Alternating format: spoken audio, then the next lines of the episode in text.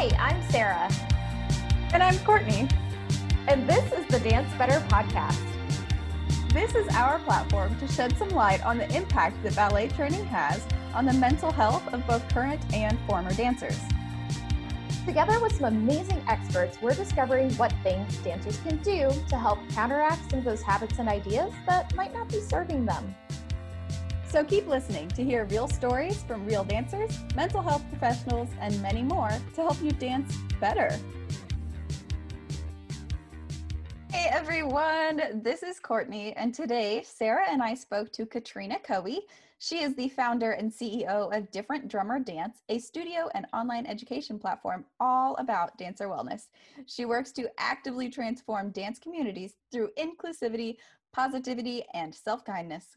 Yes, and this episode was chock full of tips for all of our dance teachers and studio owners out there. Um, you guys, she shows us how to incorporate wellness techniques into our classes. So make sure that you listen with a notebook and a pen. I know I took tons of notes, and I know you will too.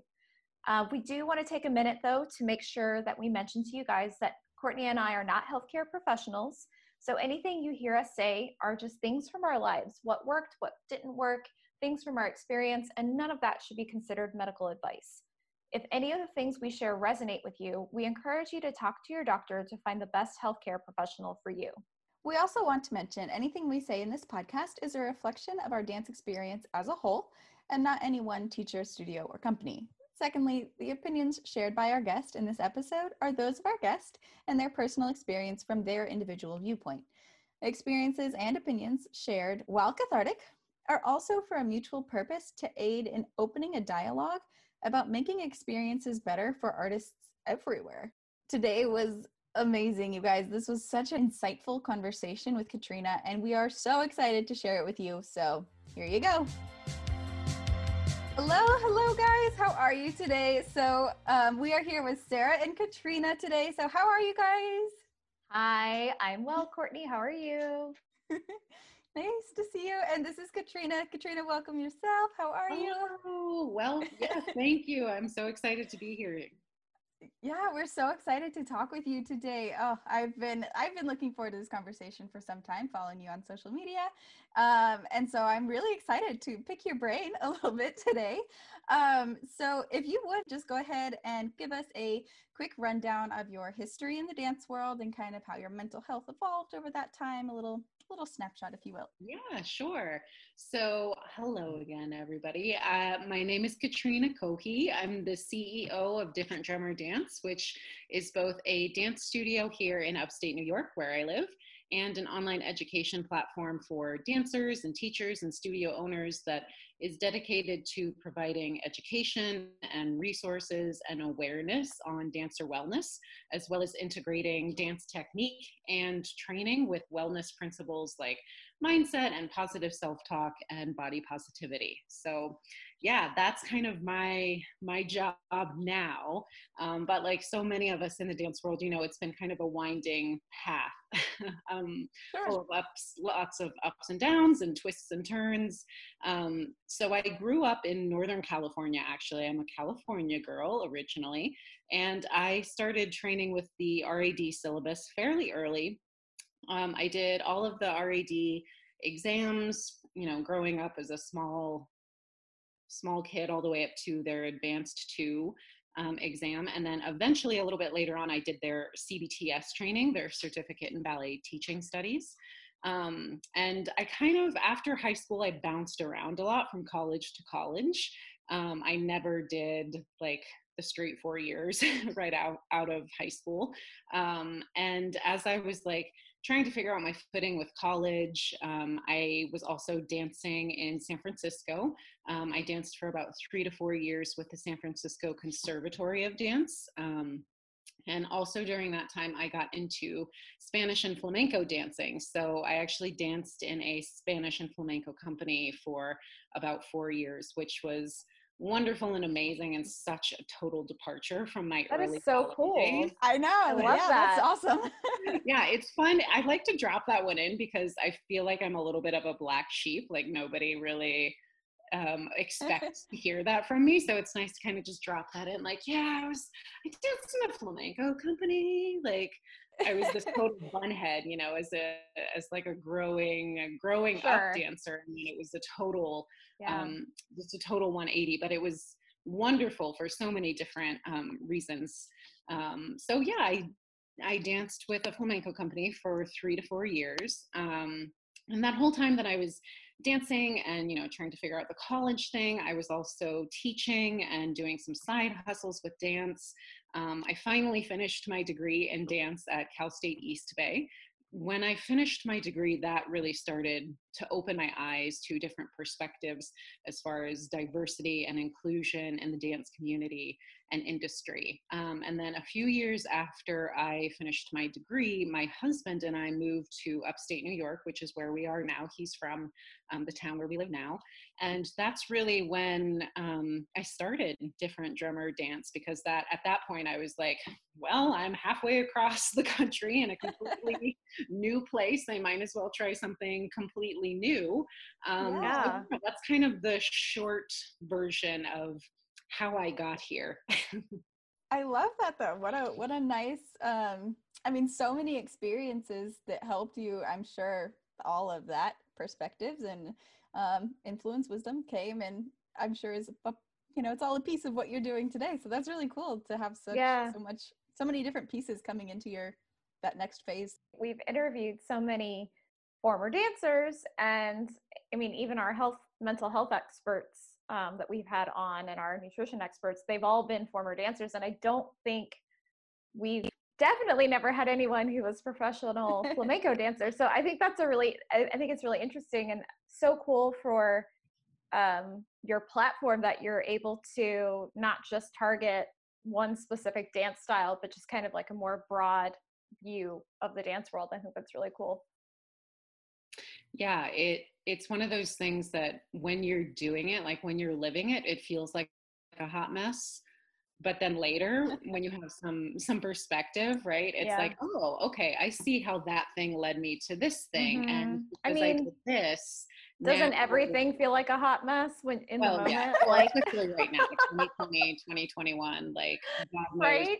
like five years from now, we'll look back on this time and be like, oof. Yeah. Oof. yeah. Yeah yeah. So, um, thank you for giving us that rundown. I wanted to kind of start right away getting into your platform and what inspired you to start incorporating dancer wellness at your studio. Can you tell us how that sort of came together? Yeah. So, mostly it it was that I recognized that wellness skills were something I needed as a a dancer and as a teacher.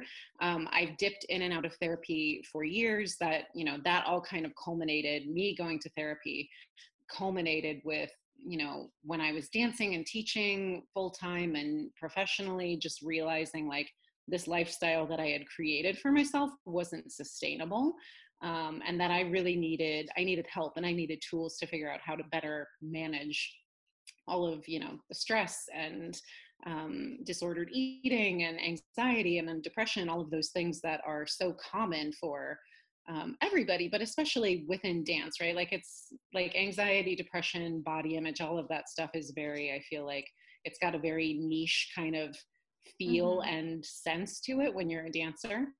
Yeah. Um, so it was realizing that I still needed more of that. Like I had dipped in and out of therapy um, and I had tools that were helping me, um, but I realized that I, I, still had more work to do.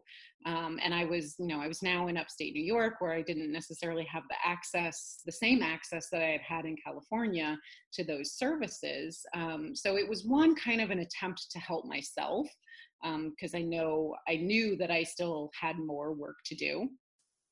Um, but then also like as i started doing that work as i started giving myself these tools and doing the work again i realized how much other dancers and other teachers needed this work and how impactful it could be if we incorporated it into our classes and training.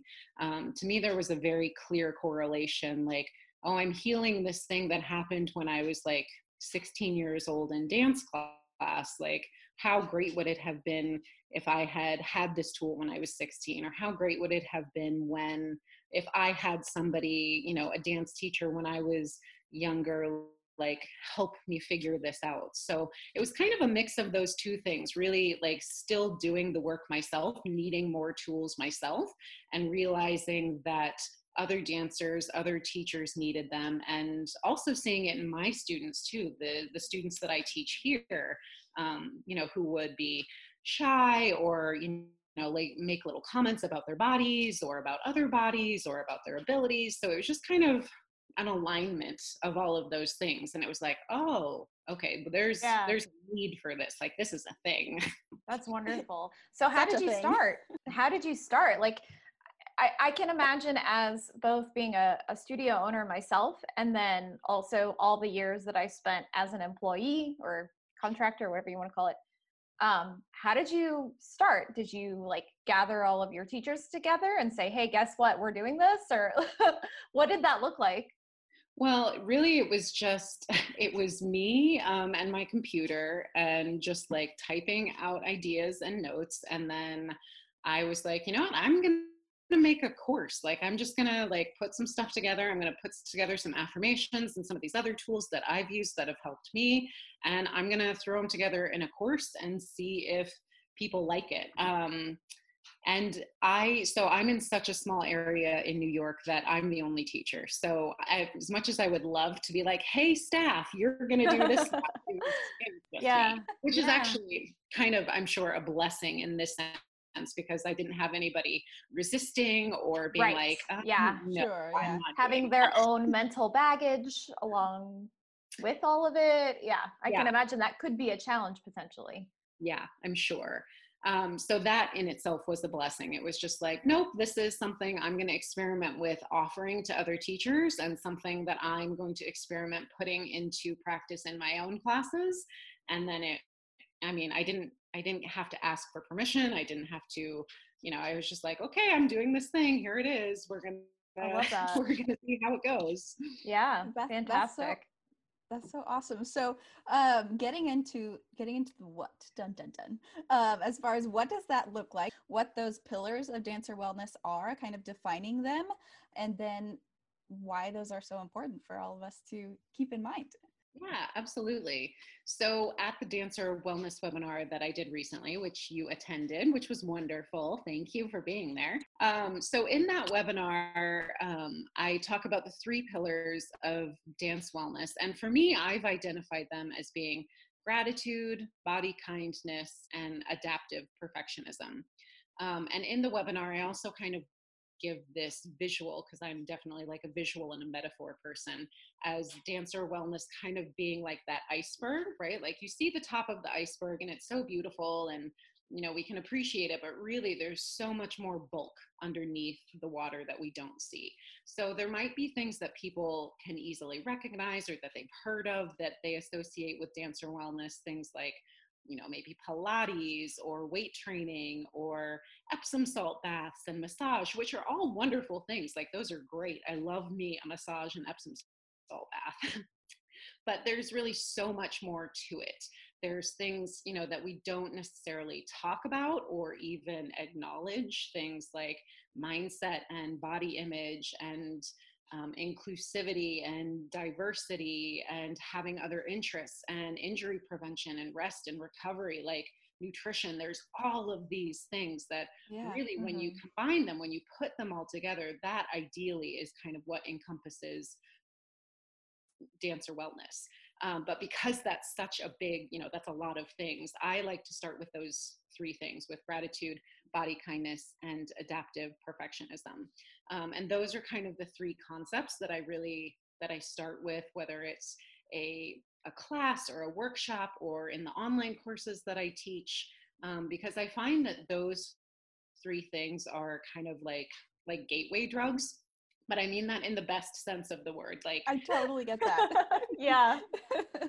As in like like they're easy, they're accessible, they're digestible, they're not going to turn people off or make people feel triggered or like they can't do this work because a lot of times with these wellness topics, you know, things like body image, how we talk about ourselves, diversity, um, they can be triggering topics. They're not just, you know, it's not like necessarily a conversational topic like, hey, you know, tell me how you feel about your body. Do you love your body? Like, I mean, yeah. anybody would probably get like, uh, you know, like deer in the mm-hmm. headlights. Mm-hmm. But dancers, mm-hmm. because we have so much baggage, because we have, you know, inevitably experiences and histories, we like will just shut straight down, right? And then then the perspective isn't open, the eyes aren't open, the heart isn't open. So it's hard to get past that point.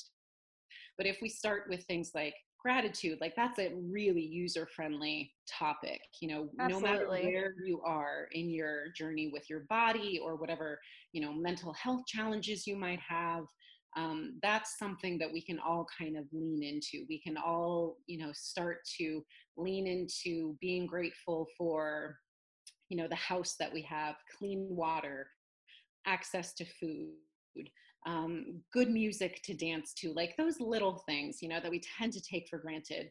Tr- you know, starting with those is just like it's an easy entryway, which is why I kind of call it like a, a gateway drug, right? Yeah, Once, yeah, that makes total sense. The door.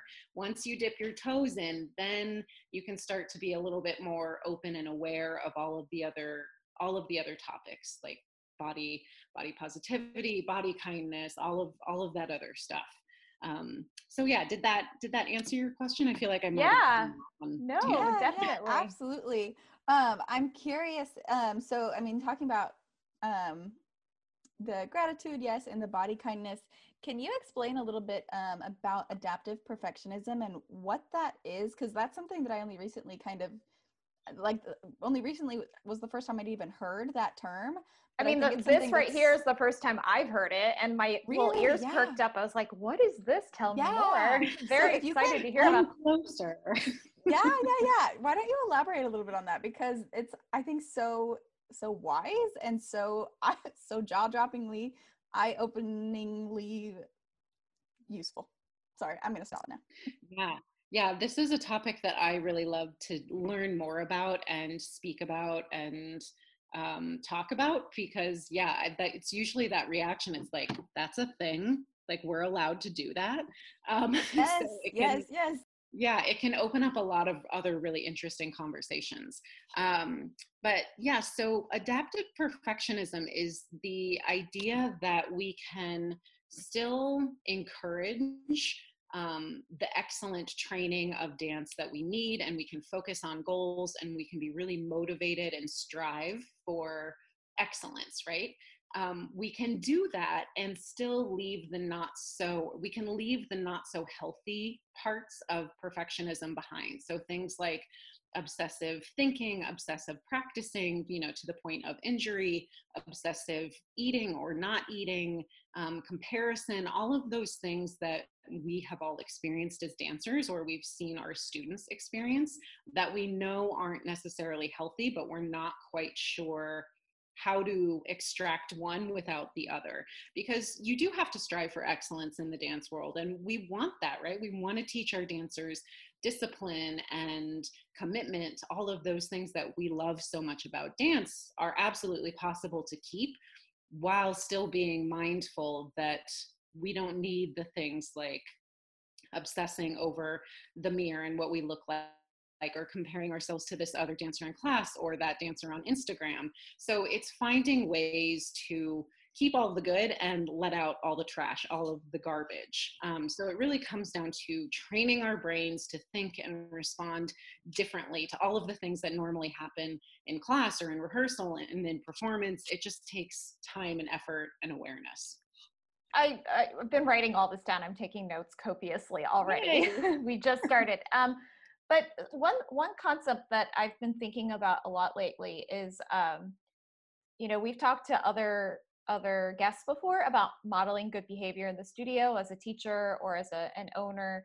Um, but one point that you know you kind of always have to keep in mind is that kids will see what you're doing and that's great but they also they're humans and they're their own person and they're going to make assumptions and sometimes those assumptions there's a huge disconnect uh, between what you mean and what they what they're interpreting the information as so how can we take uh, what are some practical ways then that you're implementing this um, adaptive perfectionism so that you are encouraging excellence which i'm totally on board with?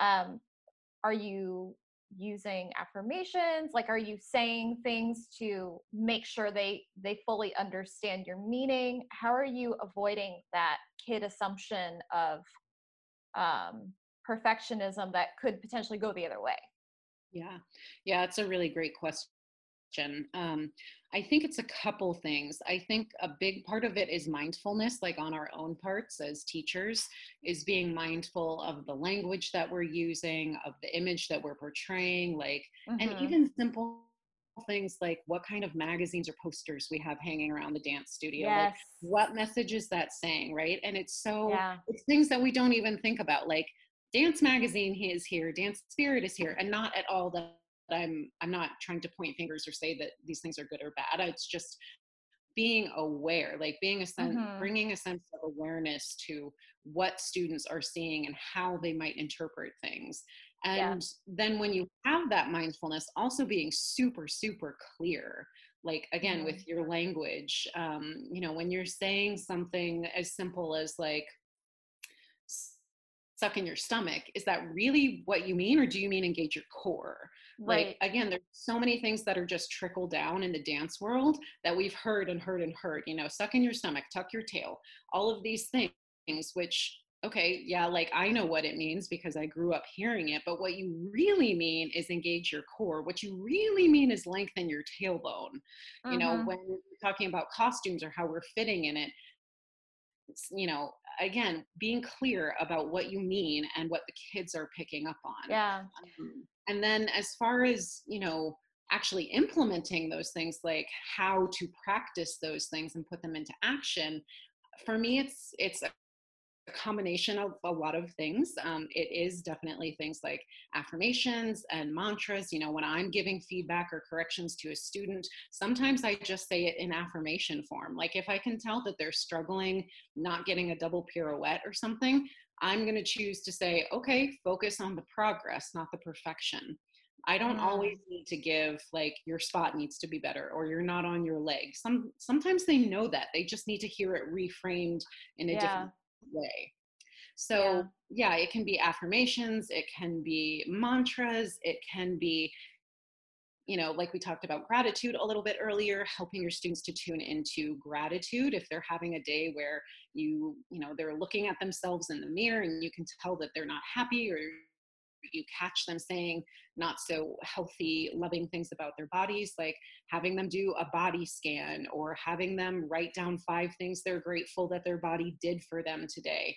It can really be multifaceted. And hopefully, that's what you know dancer wellness does evolve to be it doesn't have to be just something that we practice for an hour and a half in class but it can be yeah. you know a little bit of this a little bit of that so that the students can go home and then keep thinking about these things keep practicing these things um, and i like to I like to kind of think about it as like a ripple effect. Like even if you do one thing, you drop one stone in the water, it creates these ripple effects that go on until you can't see them anymore, but they're still there. So even if you just gave a student one affirmation or one mm-hmm. mantra, or you did a body scan um, and you focused on gratitude, one thing, it's going to have those ripple effects. So yeah, yeah, yeah. So what kind of changes have you seen um, first of all, how long have you been implementing these types of techniques in, with your students? Yeah. And what kind of changes are you seeing? Yeah. I'm so excited. Yeah, it is really exciting. It's really fun to see those changes happening because, you know, as much as we want them to happen overnight, they rarely do. but when you sure. start to see them, it's it's really exciting. Um, I want to say that I started using some of these techniques maybe like probably around eight years ago or so when I was, well, maybe more like five. Um, but really, okay. as I mentioned earlier, when I when I finished my degree and when I had really done some digging in as far as like, you know, pedagogy and dance pedagogy specifically, as well as combining that with all of like my own therapy experience. Um, yeah. So I want to say I was still in California when I started that. Like I started watching my okay. language more. I started, you know, changing the way that I gave feedback and corrections. And then, really, about three years ago, when I moved to upstate New York and started different drummer dance, that was kind of like it, like I, re- I turned the heat up on it. um, I love and that. I, I started, yeah, I started adding even more um, and as far as the changes that I see in my students, I mean, I, I'm thinking of one of my dancers in particular who came to me. Um, I think she was like seven when she started, super shy little girl, and um, like loved to dance, but had no interest in like performing and didn't really even want to like do a combination without me. Like I would have to dance the whole thing with her.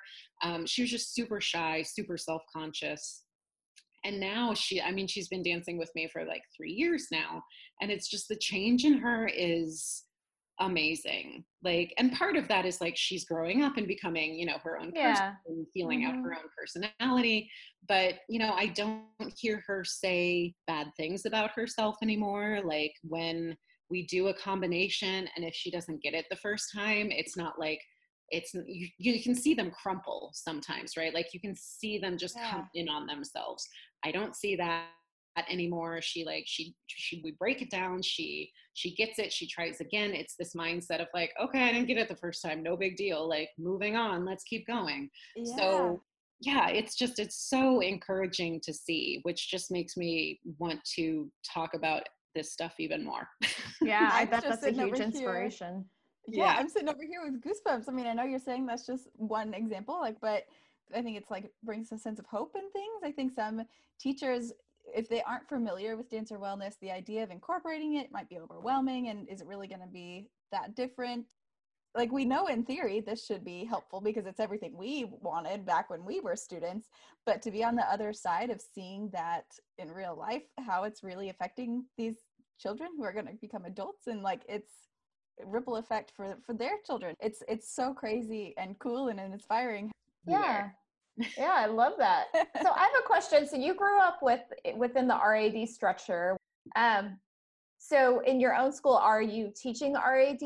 And the reason why I'm asking is that um, it seems like you are really encouraging dancers to uh, find find their artistic expression and things like that. Um, do you use a dress code? Do you have are like are you staying within that RAD dress code and things like that, or are you kind of coming up with your own thing? Is that part of the studio culture? How does that work?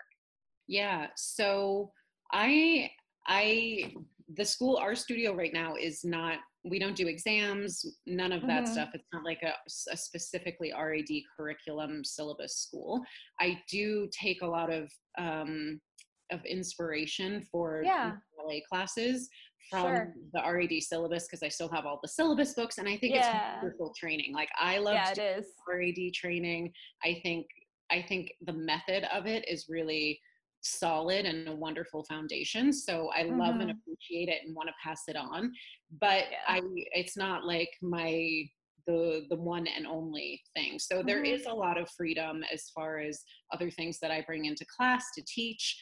Um, as far as dress code, there's structure, but freedom within the structure, if that makes any Yeah. sense. So there is dress code, right? Like ballet shoes and um, leotards and tights that you know kids feel comfortable in that match skin tone i'm not at all particular about like you have to have this specific color leotard you have to have this specific color tight um, and really even in my in my handbook there's a blurb in there about like dancers are encouraged to wear what makes them feel feel comfortable. So if a child is non-gender conforming and they want to come in in shorts and a shirt cool. I would rather have them be there and be Yeah. Comfortable and enjoy the experience of dance than Mhm. not come at all and have a bad experience and go out into the world hating Right. dance and movement and their body. Yeah. That's awesome. yes That's awesome. I love that. i i love hearing all about the i mean like explaining all of how you're bringing that in incorporating all of these things i'm curious as far as the body kindness if we go back to that you, you know you're talking about like even in, in your dress code you're including like there are this is coming through in so many different avenues in your studio so how are you addressing body kindness in this in the classroom with you know, obviously ballet being on some level an aesthetic form and body kindness when you're working with students, especially like in those teenage years where bodies are literally changing all the time. How do you address that with your students? I really like to start it young. So I will I'll tell this story which is kind of heartbreaking but I'm sure fairly common.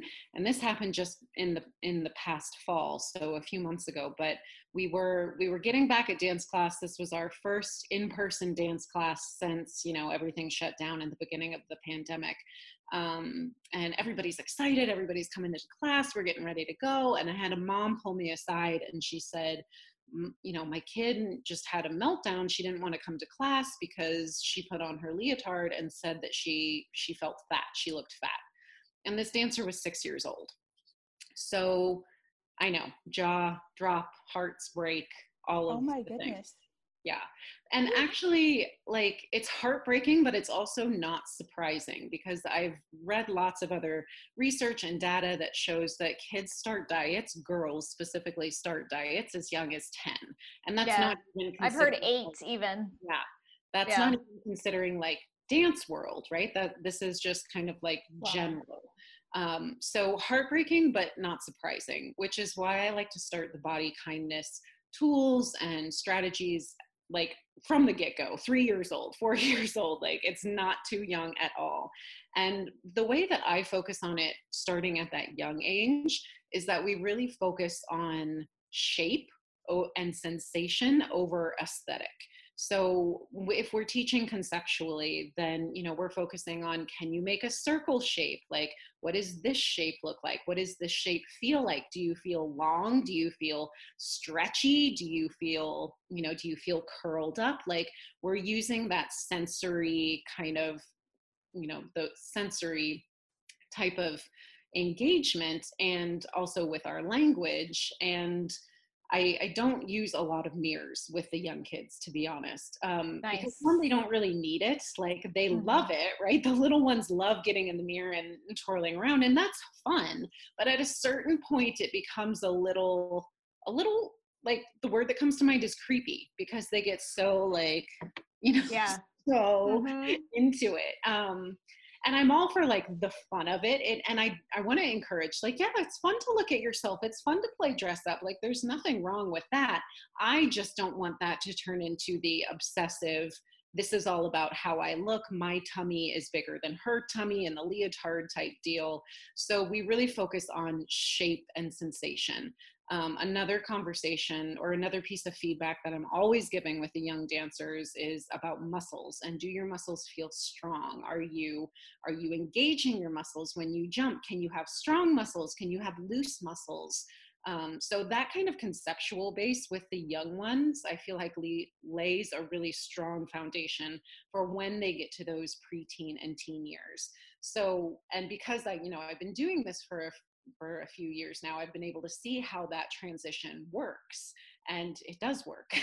um, when we start with it early, you know, then they do become preteens who who aren't thrown off course as much if if they're having a bad body day or if they are they know that it's just one day and they know that they can talk to me about it or they know that they can that they have tools that they can use to realize that it's it that's just the way that it is today like but it's okay that bodies change that's what they do aren't we grateful that they change like how weird it would it be if you were a 16 year old with a 6 year old's body like it would be Yeah. weird and creepy So, Right.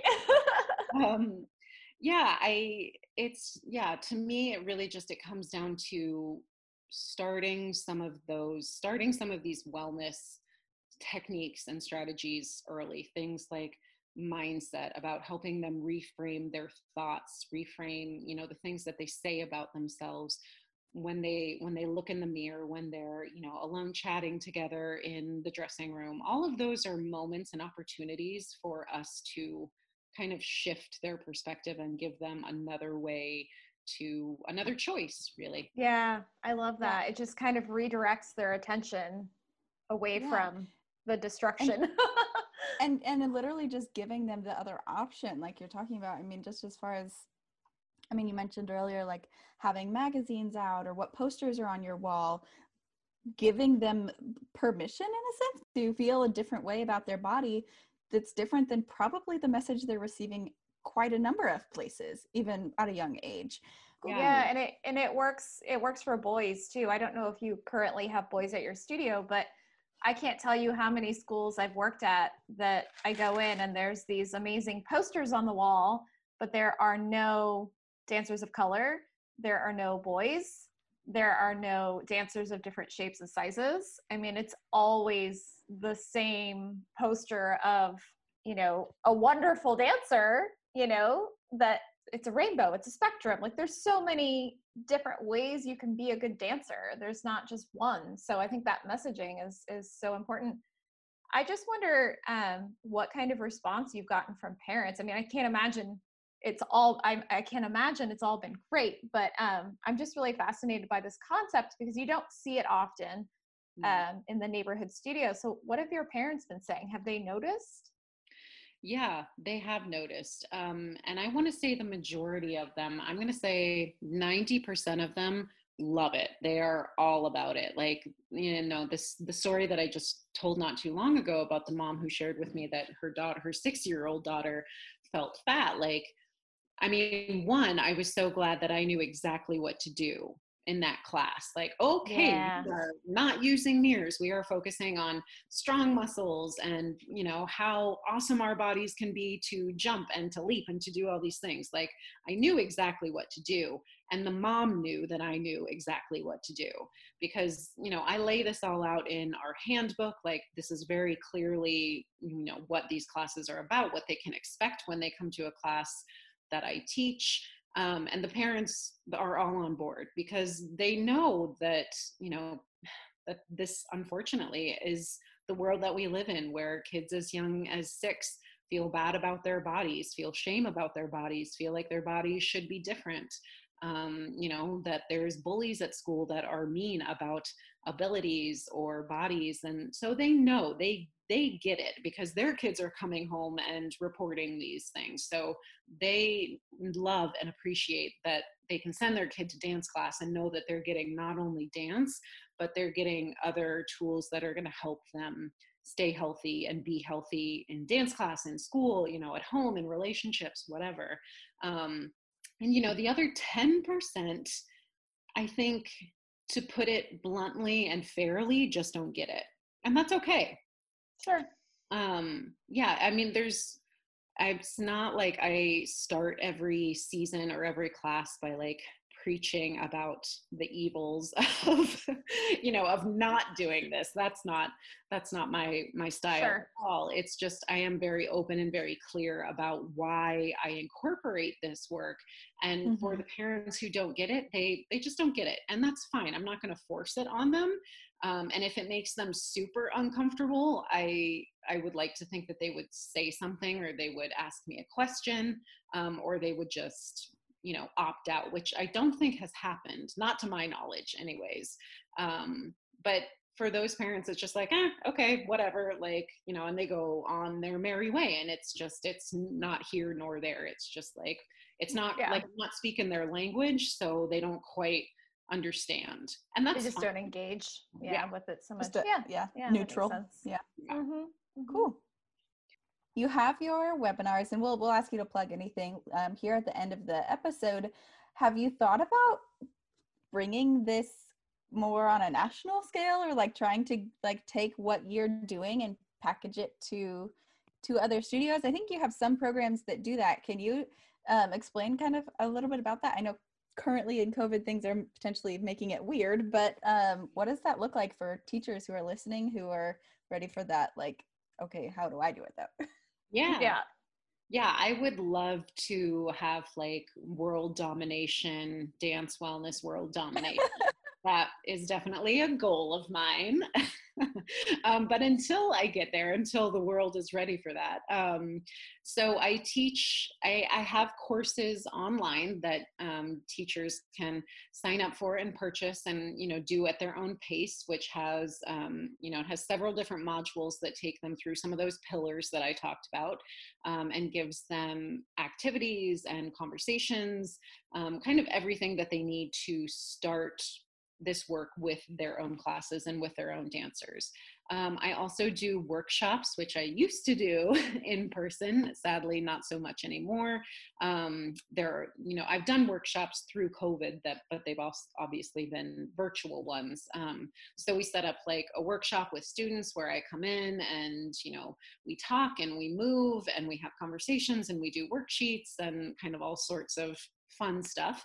Um, and I also have a membership program um, specifically for dance teachers and studio owners who are ready to like implement this work now. So the nice thing about the membership is that there's a new topic of dancer wellness every month. So if you're someone who's really like raring to go and you want to put this information like into your classes right now, then the membership is nice because you can do that like that's what the materials every month are for. So every month is a new set of um, materials on a new topic um, i show you how to implement them and then you keep building. So you're kind of building your own toolkit for dancer wellness um, and it just kind of keeps building on top of each other. So you you've got this arsenal of all of these techniques and strategies that you can use and you can keep evolving with them and add your own in. And then you know it's it's nice because you feel like you've got this whole body of work now to support you as you continue to practice dancer wellness and and all of that stuff. So hopefully between those three eventually we'll get to world domination. I love that.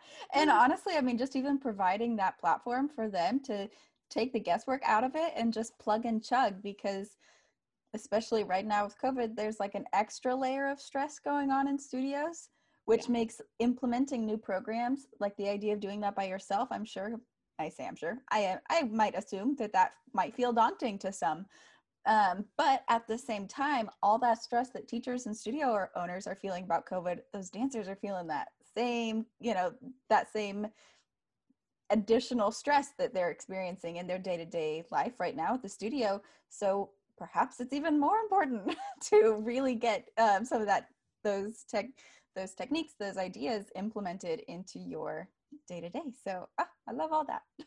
yeah. I mean, I am always going to be like an advocate that this needs to be work that you're prioritizing. But right now, it's just, I mean, these poor kids are like on the computer all day long. They have no sense of like, like their sense of structure is just completely flipped upside down, not to mention things are stressful they're not seeing their friends they might be concerned about family members you know all of those things those touchstones of normalcy are all gone for them. So and in cases like this like and when i talk about this topic to other teachers i always bring up maslow's hierarchy of needs which i'm not sure if either of you are familiar with it but Maslow was this um, a psychologist, and he one of the things that he proposed was that humans have this like scale of needs. It's like a pyramid, and up at the very top of the pyramid is self-actualization, which is like the highest level where we're like functioning on you know our highest level. All all cylinders are firing, everything is great. But before we get there, like if we don't have our shelter needs met, if we're not sure where our next meal is coming from, if we don't feel safe in the space where we're at, then there's no way we're going to be able to function on that highest level. And right now, a lot of our students are on that lower level. Like they don't necessarily feel safe. They don't know what's going to happen tomorrow. They don't know when school's going to come back. They might have a teacher or a friend or somebody who's sick. Like they don't have that sense of stability. So they literally, like psychologically, physically, cannot come to dance class and focus the way that we are used to them doing so yeah. it's hard right because as teachers we we want to keep going in business as usual and you know that would make us feel better but our students physically mentally can't mm-hmm. do that right now we have to manage the expectation Oh, absolutely. And that's a whole Yeah. other, like I could, I could talk for a long time too. Um, yeah. So, you know, in cases like that where we've dropped down on that, on that Maslow pyramid, then, you know, we do have to use things like social emotional learning. We do have to focus on the wellness skills because once we kind of get those back under our, under our belts, then we can start kind of getting back to normal. But if you're just, you know, logging on to dance class and expecting that it's going to be business as usual and your students are sitting there like not you know they they can't it's not that they don't want to they like physically mentally Yeah. can't so the muscle has atrophied. yeah, yeah Yeah, so instead of like doing the same thing harder and expecting you know different results like take a step back try some try some of these wellness skills try a you know a body scan try making a gratitude list like just let them talk with each other and once we do that then they'll be able to climb their way back up that pyramid and and start to dance and engage in the way that you know i know we want them to Yeah. So that important. that managing of expectations especially right now i mean i know you said you we can talk a whole we can do a whole episode on that right now but that's where like all those things about body kindness are so crucial because there's so much that is changing in a like you know especially if you're thinking about like a pre-professional dancer there's so much that they're trying to manage right now during this time of not being able to dance and exercise in the ways they're used to and their their whole regimen's a little wonky right now yeah Um, absolutely yeah. Okay. So wrapping up today, we kind of our last little little question here. Um, I know this isn't exactly applicable to where you are right now because you are the teacher and you are doing doing those things to help your students. If you think back on your own experiences or even you know what you've seen, read, heard, learned um, recently, for the students who are in potentially a, a program where they don't have that kind of support their only experience right now is potentially the negative perfectionism and those kinds of things if there's potentially a funky environment um, how how do you suggest that they go about that? Yeah.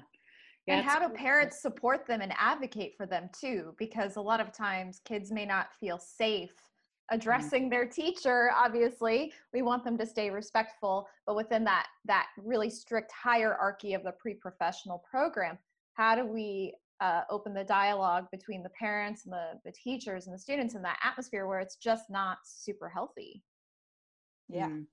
Yeah, those are great questions. Um, I think I would break it down really into two suggestions and two steps, both for dancers, you know, pre-professional, any kind of dancer, and parents or anybody who's, you know, hopefully advocating um, for dancers or for a better kind of healthier change. Um, one, the first one is to be curious. And when I say curious, I mean like mindful, but without the judgment. So, like if a dancer is going into a program for a first time, you know, bringing a sense of mindfulness and curiosity can be a really powerful asset. It might not feel like it, it might feel like, huh? Like, my really curiosity? How is that going to help me? But just noticing things like, again, what kind of language teachers are using, what are the attitudes around the classroom and the studio like what kind of vibe are they getting from the other dancers or the admin um, the teachers because our spidey senses will go off right and tell us if there's some sort of game afoot so Yeah. really tuning into that and being curious and being willing to hear and see those red flags um, is a big one because and even and it's hard because even if we do see or hear a red flag, we don't want to acknowledge it, like you said, because it brings up all of this discomfort, right? And then there's also the responsibility of like, oh, I have to do something now. like now I actually have to like put the pedal to the metal and do something. Um, and that can be uncomfortable, but that's why the second point is important, which is thinking critically. Um, so asking after you've got the curiosity part, right? Like asking critical questions like, who's benefiting from this policy? Or do I feel safe and taken care of in this program? or does this program represent my values as a parent, as a dancer? Asking those questions, again, with curiosity, are important ones because the answers will tell us what to do next. And it might not be comfortable answers or actions, but usually they are right in line with what's best for our health and well being. Um, mm. And the nice thing too about that curiosity and the critical thinking combination is that they can be done respectfully like you can be curious and mindful with without like pointing fingers or being judgmental or getting angry um, and you can ask questions critically again with still being respectful um, you know not like trying to cross any boundaries or be disrespectful just having an open and discerning mind and again being willing to like see things for what they are at face value and trusting those spidey senses. Um, and the other possibility too is when you bring that curiosity and those that critical thinking um, to programs or to classes or directors or admin if you if you bring them up in that curious kind of you know critical thinking type way there's also the possibility that that might be the kick in the pants that that director or that admin needs to be yeah. like oh i never thought about it that way i'm going to change that now or you know so it it's nice because when you use those tools you're advocating not only for yourself or your dancer if you're a parent but mm-hmm. for all dancers and for all students which yeah we want yeah and i think it's a point it's an important point to mention too that if you feel like you've um, asked yourself these questions honestly and answered them honestly and you've um, approached the powers to be so to speak with curiosity without judgment and it's not received well then yeah. perhaps that's not the right place to be perhaps those people shouldn't be teaching children in my opinion you know so i think that's that's really critical that you're honest with yourself enough to go okay well this isn't the right place for me or for my child or yeah. and for professional dancers this is not the right company for me yeah and it's yeah. hard because those truths those realities are hard because like i said then that means okay now you're responsible for the action you're responsible for the next step like if you bring yeah. up a point that's concerning to you and the director of the company organization isn't they're like eh, whatever like okay that's your answer but it's uncomfortable right now we have mm-hmm. to actually like now find another school or right. yeah yeah, Which, yeah again is where like the wellness skills come in because at that point you have a choice right if if the choice becomes I stay or I go at this company that really doesn't feel in line with my values, that I don't feel like they have my well being in mind, if you choose to stay, then you know what you're going to get because they just told you. Mm-hmm. They, you all mm-hmm. the evidence you need is right there. If you choose to go, then it becomes, you know, then that mindset kicks in. Then it's like, okay, I'm resilient. I'm going to figure this out. Like I have plenty of abilities and smarts and support to be able to figure out the next step, even though this is not what I planned for. So yeah. it all comes yeah. full circle. Oh, I love that. So good. This has been a fantastic conversation. And I know that yes. I'm going to come up with 20 more questions as I'm trying to fall asleep tonight. So, do you have any final thoughts for us as we kind of start to to wrap up our conversation? Um, you know, just well, thank you one for being willing to have these conversations. I mean, yeah. these, you know, having these conversations is kind of all where it starts. So I appreciate so much the platform to be able to chat with you both about it and hopefully reach some other dance educators and teachers.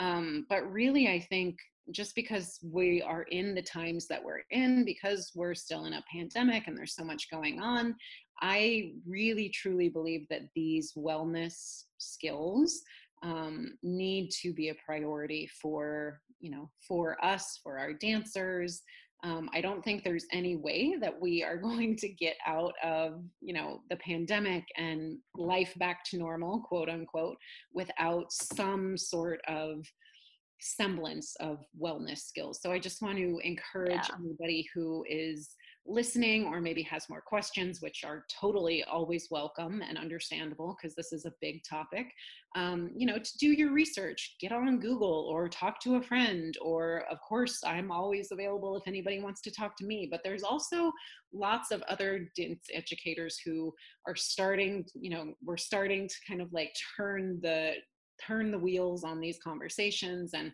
bring these topics and strategies into our classes. So search, reach out to them, find them and educate yourself and ask yourself some of those critical, curious questions and be willing to listen to answers that you come up with because they're going to point you in the right direction. I love that. So much intuition yeah. wrapped in today's episode. This has been really wonderful. Yeah, oh, well, thank you. you. again for having me. yeah, so we're going to ask you. Yeah, we're going to ask you a really quick uh, last question, sort of our okay. lightning round question that we Ooh, ask all it. of our guests. Yeah, it's just one question, but um, if you could go back in time to your younger self as a dancer in school, what advice would you give to yourself? Ooh, I would probably tell her that everything is going to turn out just fine and there's no need to rush. Um, I think, you know, especially in our in our current lives, everything is so busy and especially young dancers, like they're so hungry, right? And I was hungry too. Like you want it to happen now, and you feel like that progress is never happening fast enough, or you're, you know, you are never going to get that audition, you're never going to get that role, or you just like you want things to happen so fast. And I just want to tell my younger self, like, cool your jets. Like it will, everything turns out fine. You don't have yeah. to go a million miles an hour. Like it's okay. Aww, that's, that's so nice. precious. I love that. So, Katrina, before we sign off today, why don't you go ahead and plug any of your social media, website, any upcoming webinars, events, anything you've got so that everyone knows where to find you? Yeah, lovely. So uh, the website is differentdrummerdance.com, all one word, all smushed together. Um, you can also find me on Facebook and Instagram. Uh, the handle is at diff drum dance. So it's D I F F D R U M D A N C E. I hang out on Instagram quite a lot. Um, so if anybody ever wants to come say hello or just check out more work, that's a good place to check. Um, as far as things that are coming up, I I'm in the midst of kind of revamping some of my um, my courses online. Um, so you can see, you can find out more about the courses on the website, um, but they are kind of in the process of being updated. So the most kind of current thing that I've got going is the membership, which I know I mentioned a little bit earlier. That membership is called uh, Studio Zen. So it's a monthly membership for dance teachers and studio owners and even dancers themselves who are interested in these wellness topics. So every month I introduce a new wellness topic. It might be body kindness, it might be gratitude. We just wrapped up a, um, a month focused on nutrition where I brought in a guest expert. Um, so you get a new wellness topic every month. You get a training video.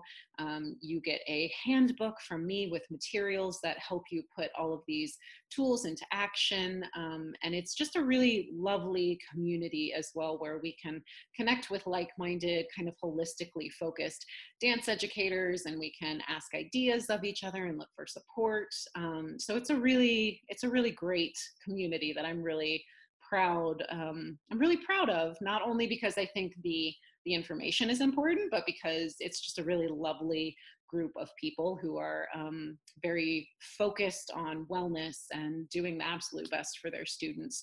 Um, so the membership is actually closed right now. I only open um, enrollment up a few times a year, um, but I will be opening it up in the spring, probably in March or April. So if anybody is interested, um, again, you can go on the website. There's a little tab on my website where it'll give you all the information for Studio Zen, but there is a wait list that folks can sign up for. So if that sounds like something Excellent. that you might be interested in in the future, you can add your name to the wait list and that way you'll get all of the updates and make sure that you can uh, join us when we awesome. again. Guys, we will absolutely, as always, put all of the links to all of those wonderful things down in the show notes so that you can easily access them. So yeah. got you covered. awesome. Well, thank you so much again for chatting with us today and sharing all of your all of your wisdom and your real life stuff. Yes. And, oh, I'm so excited. Oh, it's my pleasure. Thank you again. This was a fun conversation. So thanks a lot for having me. All right. Yeah. Thank you, Katrina. Have a great day. Thank we'll you. See you. Bye. Bye. Oh my goodness, Sarah, how are you feeling about that? I'm feeling so good. It was so amazing to talk to her, especially as a studio owner. I was just soaking it all up. Yes, absolutely. Oh, I can only imagine. Um, I mean, the inspiration and the ideas for yeah. how to, you know, start to incorporate some of that. Um, oh, it was so. I, I mean, this was kind of my second interaction with her. I had done the webinar, so mm-hmm. I had mm-hmm. already like a touch of this, these kinds of things, but really picking her brain about, um, kind of how she got started in all of this. I loved how she was saying, you know, when she was in those years of and like coming to this realization that she needed the, these wellness tips. She was learning these things herself and basically realizing, oh, we really all need this and we really do need yeah. to start incorporating this for our students and for our teachers like it's such a there's such a hole currently in our mm-hmm. dance culture that needs to be filled with these wellness tips um, and for her to address that that was a need and put on her cape and her armor and be like, okay, I'm going to do it because I love that. I'm going to do it all by myself. It's one thing to Fantastic. recognize that there's a need, but another thing to be like, okay, well, I'm going to do something about it. Yeah. Um, and I just think that's that's so empowering. Um, yeah. I mean, I found that so inspiring. yeah, I completely agree. Um, for me, I think two things that were really powerful that really spoke to me one was the nonverbal messaging around the studio. So, mm-hmm. what artwork are you hanging? What does your yeah. dress code look like? How much flexibility are you giving your students while still maintaining that high aim for excellence? Uh-huh. Uh, what what kind of, of expectations are are you putting out for your students to achieve that? Mm-hmm. But within those expectations, what kind of messaging is coming yeah. across to them? Yeah, um, yeah um, so yeah. that to me was really, really important. And I thought mm-hmm. um, she's doing a wonderful job. Um, even talking about like what magazines are in your waiting room. Yes. You know, yes. it doesn't all have to be the exact same publication. You know, the uh-huh. fact that she was a flamenco dancer, I mean, that was fantastic. But op- opening up your students to other dance styles. Mm-hmm, so that mm-hmm. messaging mm-hmm. piece, I think, was really important. Yeah, um, yeah. The other thing, the other thing that I really resonated with me a lot was when she was talking about asking yourself questions about your environment and then answering them honestly. Part one, but then part two, doing something about it. sort of what you were talking about, really. Yeah. I know. Because a lot of times I think I know that I not my main school that I went to, but an, another school that I did go to that I've not really talked about before. I had a teacher that was was very toxic and I was afraid of him. He was a very powerful dance teacher, you know, like mm-hmm. had a mm-hmm. name and came from a good pedigree so to speak and there was a lot of fear about speaking out about some of the practices in his class because it was like, oh, yeah. oh well, if you speak against him, then what's that going to do to your future kind of thing? Yeah. And it's like, I keep coming back to the thought of guys, if you are good enough to be in a high level studio and you are working your butt off, yeah, that means you can be that wonderful student anywhere. Mm-hmm, Doesn't mm-hmm. have to be where you're at now. So asking those yeah. questions of yourself: Am I safe? Mm-hmm. Am I mm-hmm. being taken care of? Are my needs being met and what's mm-hmm. the whole point of all of these restrictions right. or whatever it is if you uh-huh. can answer those questions honestly and realize that mm, maybe it's not the best place for me then mm-hmm. it's it's okay to give yourself permission to sort of look outside of that and i thought that was really yeah, empowering yeah. yeah absolutely that giving permission i think um it's so such a critical weird piece that dancers develop for whatever reason i'm not a psychologist but i think like yeah. talking about just give yourself permission to open your eyes and look look elsewhere doesn't mean you have to mm-hmm. in that same day you open your eyes that doesn't mean you have to decide that you're going to change but it's yeah. okay to look right. that first step of looking is okay and then you're allowed to make your own decisions but that that permission is wild. So oh, I just loved all of that today. So yeah, yeah, yeah. So good. it was so good. Uh, well, thank you all so much for tuning in today. We really hope you enjoyed our episode today, guys. Um, if you did, we would be so, so, so grateful if you would leave us a five star rating and review on Apple Podcasts, follow us on Spotify, and share your podcast with your people to help us get the word out. And we might even read your review here on the episode. You never know. so, also, you guys, if you have any questions, particular topics you'd like us to cover, or guests you'd like to hear from, you can always email those to us at dancebetterpodcast at gmail.com. And don't forget to follow us on Instagram at Dance Better Podcast. Yes, and to catch us in our own lanes, you guys, you can follow me on Instagram at, at Court Ulrich. That's spelled C O U R T U L R I C H. To mm. follow me on my own journey as a former dancer, pursuing intentional wellness as a 20 something wife and dog mom. And we can now connect on Facebook in Strong But Struggling Young Women. You can find it directly on Facebook, or the link is in my Instagram bio. We're talking all about how to level up your relationship with your body image, your emotional health, and your self worth. And you can follow me on Instagram at Tech Ballet. That's T E C H B A L L E T. For more information on my virtual ballet programs, where I integrate mindfulness work and injury prevention so that every dancer that steps into my class feels empowered to explore their movement with a whole body wellness approach in mind. Thank you so much for listening today, guys. We hope you enjoyed the episode as much as we did, and we will catch you next time. Bye. Bye.